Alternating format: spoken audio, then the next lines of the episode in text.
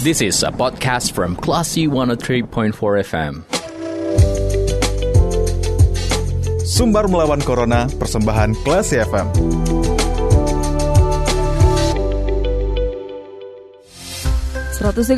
Classy FM, this is Dektual Radio. Selamat sore Classy People.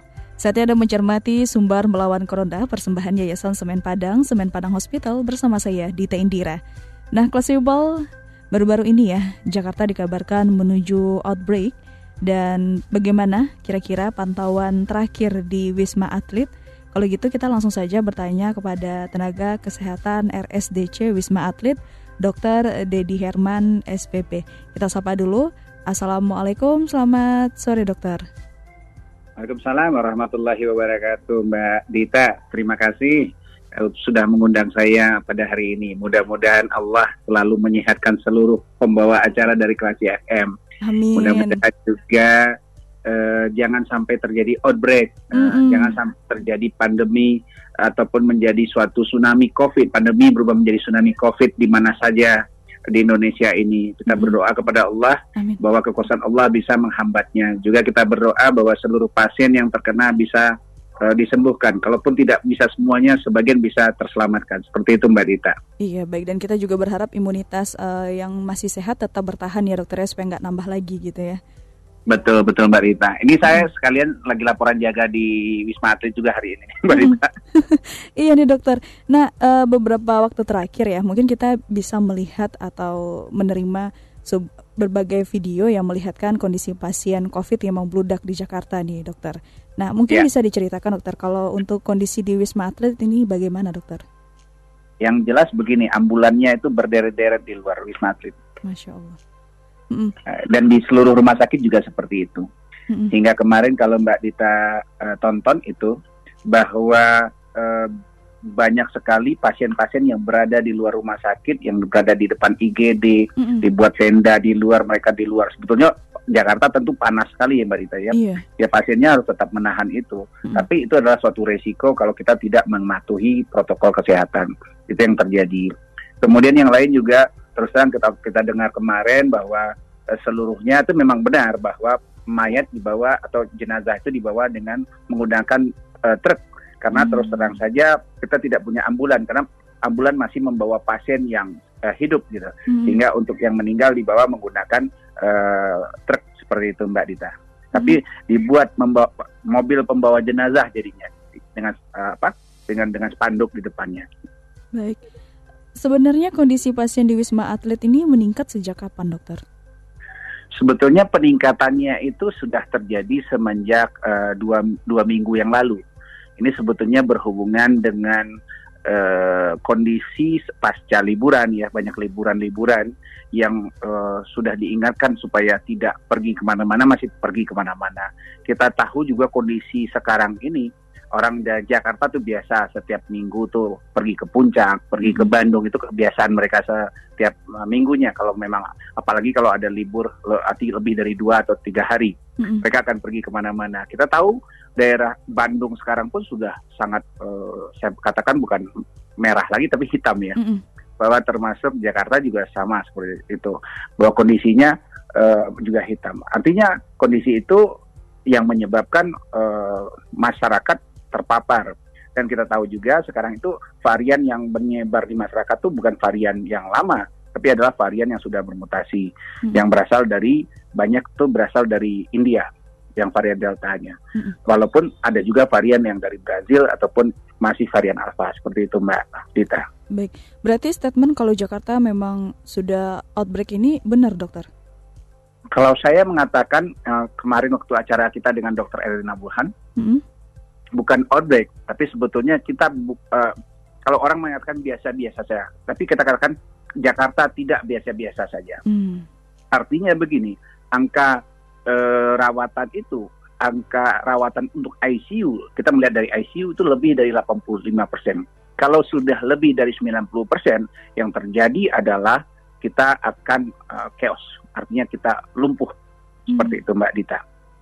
Baik. Lalu penanganan atas pasien yang meninggal, apakah Jakarta sekarang mengalami kewalahan nih dokter? sebetulnya yang tukang kuburnya itu yang kewalahan sekali, karena setiap sebentar itu datang, belum satu selesai dikubur sudah datang yang lain, belum selesai dikubur lagi sudah datang yang lain. Jadi itu yang kesulitan, sehingga didatangkan nanti takut kita seperti di India menggunakan eskavator, digali saja tanah banyak kemudian dimasukkan saja seluruhnya dan timbun jadi satu. Takut kita seperti itu. Iya. Tapi tentu keluarga tidak mau. Mereka maunya tentu satu-satu sehingga tahu jelas di mana kuburan orang tuanya.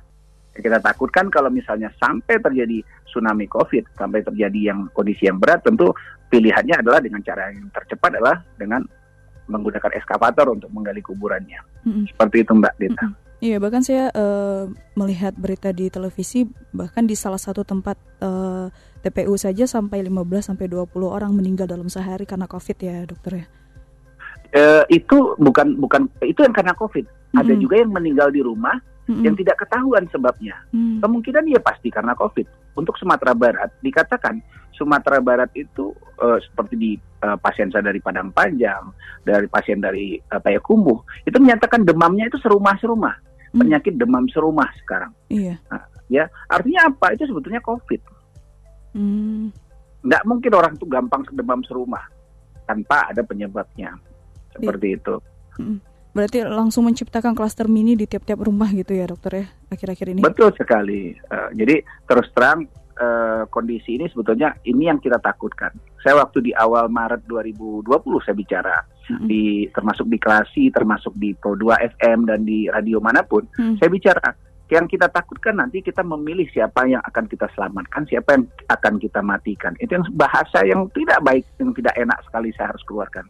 Waktu itu saya sudah sampaikan juga di COVID Sumatera Barat, COVID Bukit Tinggi, karena tugas saya di Bukit Tinggi dan di Sumatera Barat serta di Wisma Atlet. Saya sudah sampaikan, kita tidak ingin nanti kondisi ini bisa berlanjut menjadi tidak baik. Apalagi sekarang obat-obatan juga sudah mulai berkurang. Bahwa contohnya Remdesivir itu obat yang paling poten yang untuk membantu pasien COVID, itu obatnya sudah mulai berkurang jumlahnya, stoknya nasional. Dan kita takutkan kalau misalnya stoknya berkurang, tentu untuk penanganan pasien-pasien berat juga akan kekurangan obat kita. Kemudian juga obat-obat banyak sekali yang juga kurang. Tentu hal ketersediaan obat tergantung kepada ketersediaan dana dari pemerintah. Dan efek kalau COVID ini juga berlanjut nanti, efeknya juga terhadap ekonomi. Kita lihat sekarang bahwa pemerintah mengeluarkan di mana-mana pengambilan pajak untuk kendaraan bermotor, ke pajak ini juga meningkat. Akibatnya pasti chaosnya adalah bukan hanya kesehatan, termasuk ekonomi nantinya, Mbak Dita. Baik. Dan sampai saat ini belum ada skenario pasti bagaimana jika terjadi lonjakan kasus yang lebih tinggi lagi untuk mensiasati stok obat ini, dokter. Yang jelas kemarin itu kita di Wisma Atlet kita sudah meminta sehingga waktu itu sempat diusahakan oleh Kemenkes seluruh obat itu di drop itu adalah ke Wisma Atlet. Kenapa? Karena orang seluruhnya melihat rumah sakit sudah tutup, tidak bisa menerima pasien lagi. Akhirnya dikirim semuanya ke Wisma Atlet sehingga per hari ini hunian Wisma Atlet itu lebih dari 6.800 ya. Dan kita takutkan nanti bisa full. Kemarin itu sempat kita tutup IGD selama 2 hari karena tidak bisa menerima pasien. Seperti itu. Di IGD ada 51 sampai 54 pasien yang hanya di IGD saja dengan menggunakan oksigen dengan kadar tinggi, high flow nasal kanul, menggunakan NRM 15 liter dan menggunakan juga ventilator. Sehingga fungsi IGD kita di Wisma Atlet sudah menjadi bukan seperti IGD lagi, tapi sudah seperti ICU dan HCU seperti itu Mbak Dita. Baik. Dan juga ada kemarin itu pasien yang meninggal di atas ambulan seperti itu Mbak Dita. Ada yang meninggal di atas ambulan tidak sempat masuk ke dalam IGD. Kita ini yang kita dari awal wanti-wanti sebagai tenaga kesehatan jangan sampai ini terjadi. Dan juga kemarin kita juga sangat bersedih, berduka cita. Salah satu perawat IGD kita, perawat Lisa itu meninggal karena COVID juga. Dia sudah bekerja luar biasa, tidak pulang, tapi dia terkena COVID dan wafat. Seperti itu Mbak Dita. Mudah-mudahan Allah menerima seluruh amalnya Mbak Dita. Baik, tadi kan kalau dibilang Jakarta outbreak kan masih belum, tapi bisa dibilang tidak baik-baik saja karena sudah mendekati angka yang di ambang batasnya ya dokter ya. Nah mungkin sudah mendekati kondisi jelek sekali. Nah lalu bagaimana bentuk skenario yang diusulkan dari mungkin dari pihak dokter ke pemerintah dalam waktu terdekat, Jakarta ini harus melakukan apa supaya tidak mencapai angka batas tersebut nih dokter? Kita sudah sampaikan protokol kesehatan harus benar-benar dilaksanakan. Kemudian seluruh pusat-pusat gerai makanan, kemudian kafe segala macam harus betul-betul mengikuti protokol yang ada. Kenapa di Amerika, kenapa di Inggris, kenapa di Jepang, yang lain-lain itu sudah bisa mereka membuka masker? Karena mereka sudah divaksin seluruhnya. Mereka menggunakan vaksin yang terbaik, ya, yang dari Pfizer dan dari Astra. Kita masih menggunakan yang Sinovac dan vaksin Nusantara. Untuk sampai saat ini kita ya, dan Astra ya. Dan terus terang yang paling utama adalah kita sudah sampaikan, tolong protokol kesehatan tetap berkali-kali kita sampaikan. Namun ada beberapa kelompok yang agak anti dengan itu, yang menyatakan bahwa oh ini ada konspirasi, oh ini ada politik di belakangnya. Padahal semuanya ini kita tidak bicara politik. Kita bicara ini adalah sebetulnya adalah menjaga keselamatan negara kita, rakyat kita. Harusnya kita bicara untuk menjaga nyawa. Walaupun ada yang menyatakan di televisi, inna sholati wa nusuki wa mahyaya wa mamati, semuanya tahu kok. Kita sebagian dokter yang di Wisma Atlet, saya tahu mereka tuh penghafal Al-Quran juga, hati-hati.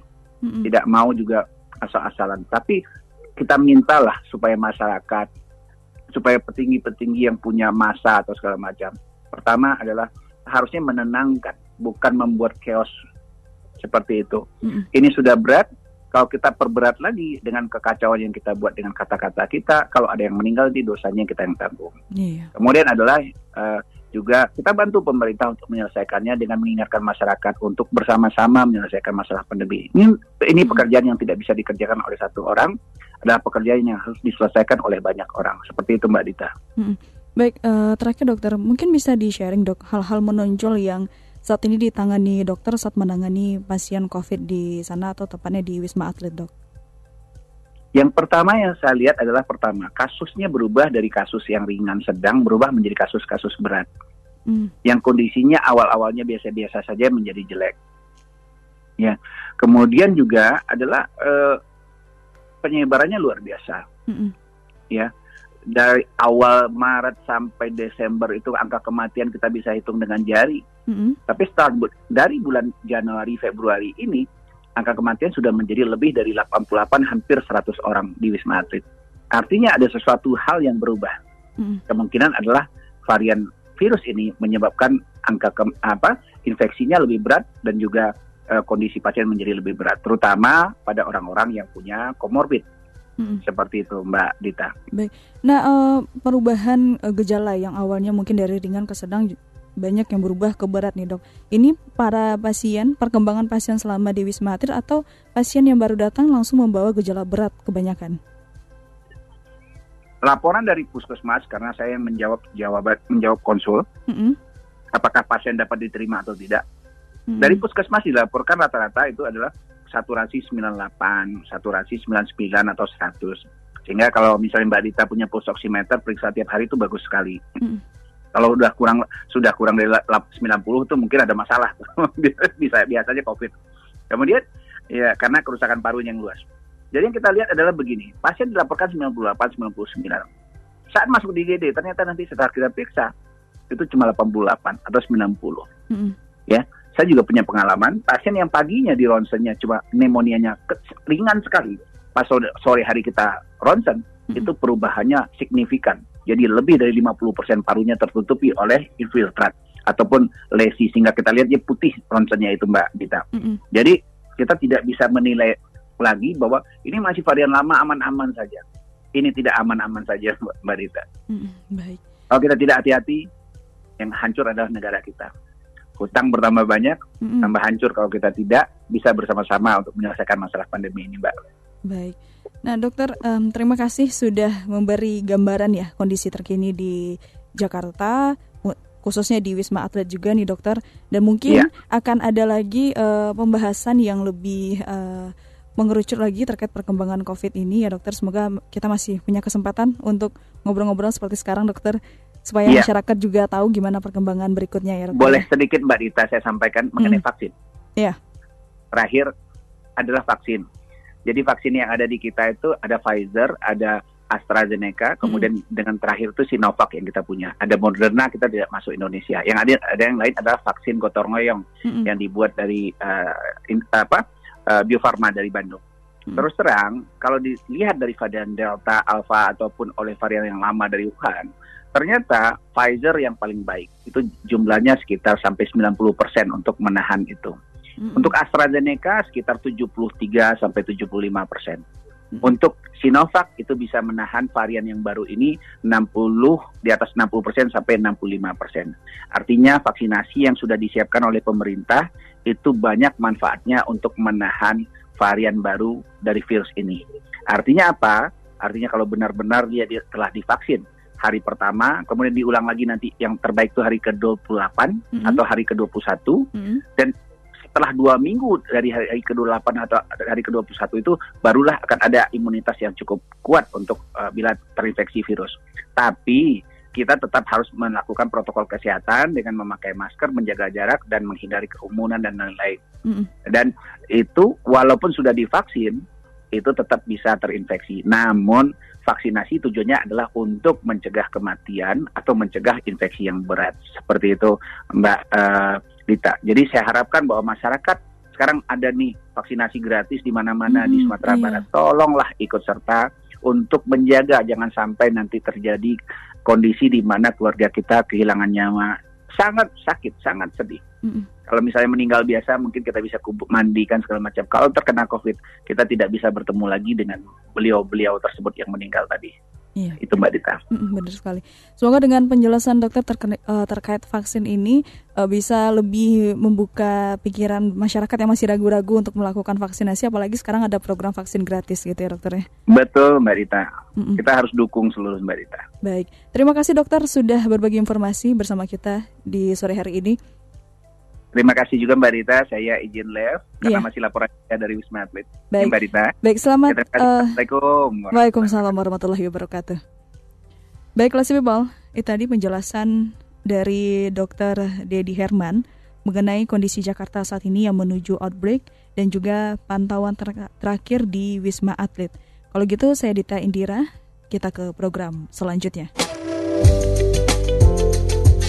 Terima kasih. Anda sudah mencermati program Sumbar Melawan Corona. Cermati podcast obrolan ini di www.classyfm.co.id atau download aplikasi Classy FM.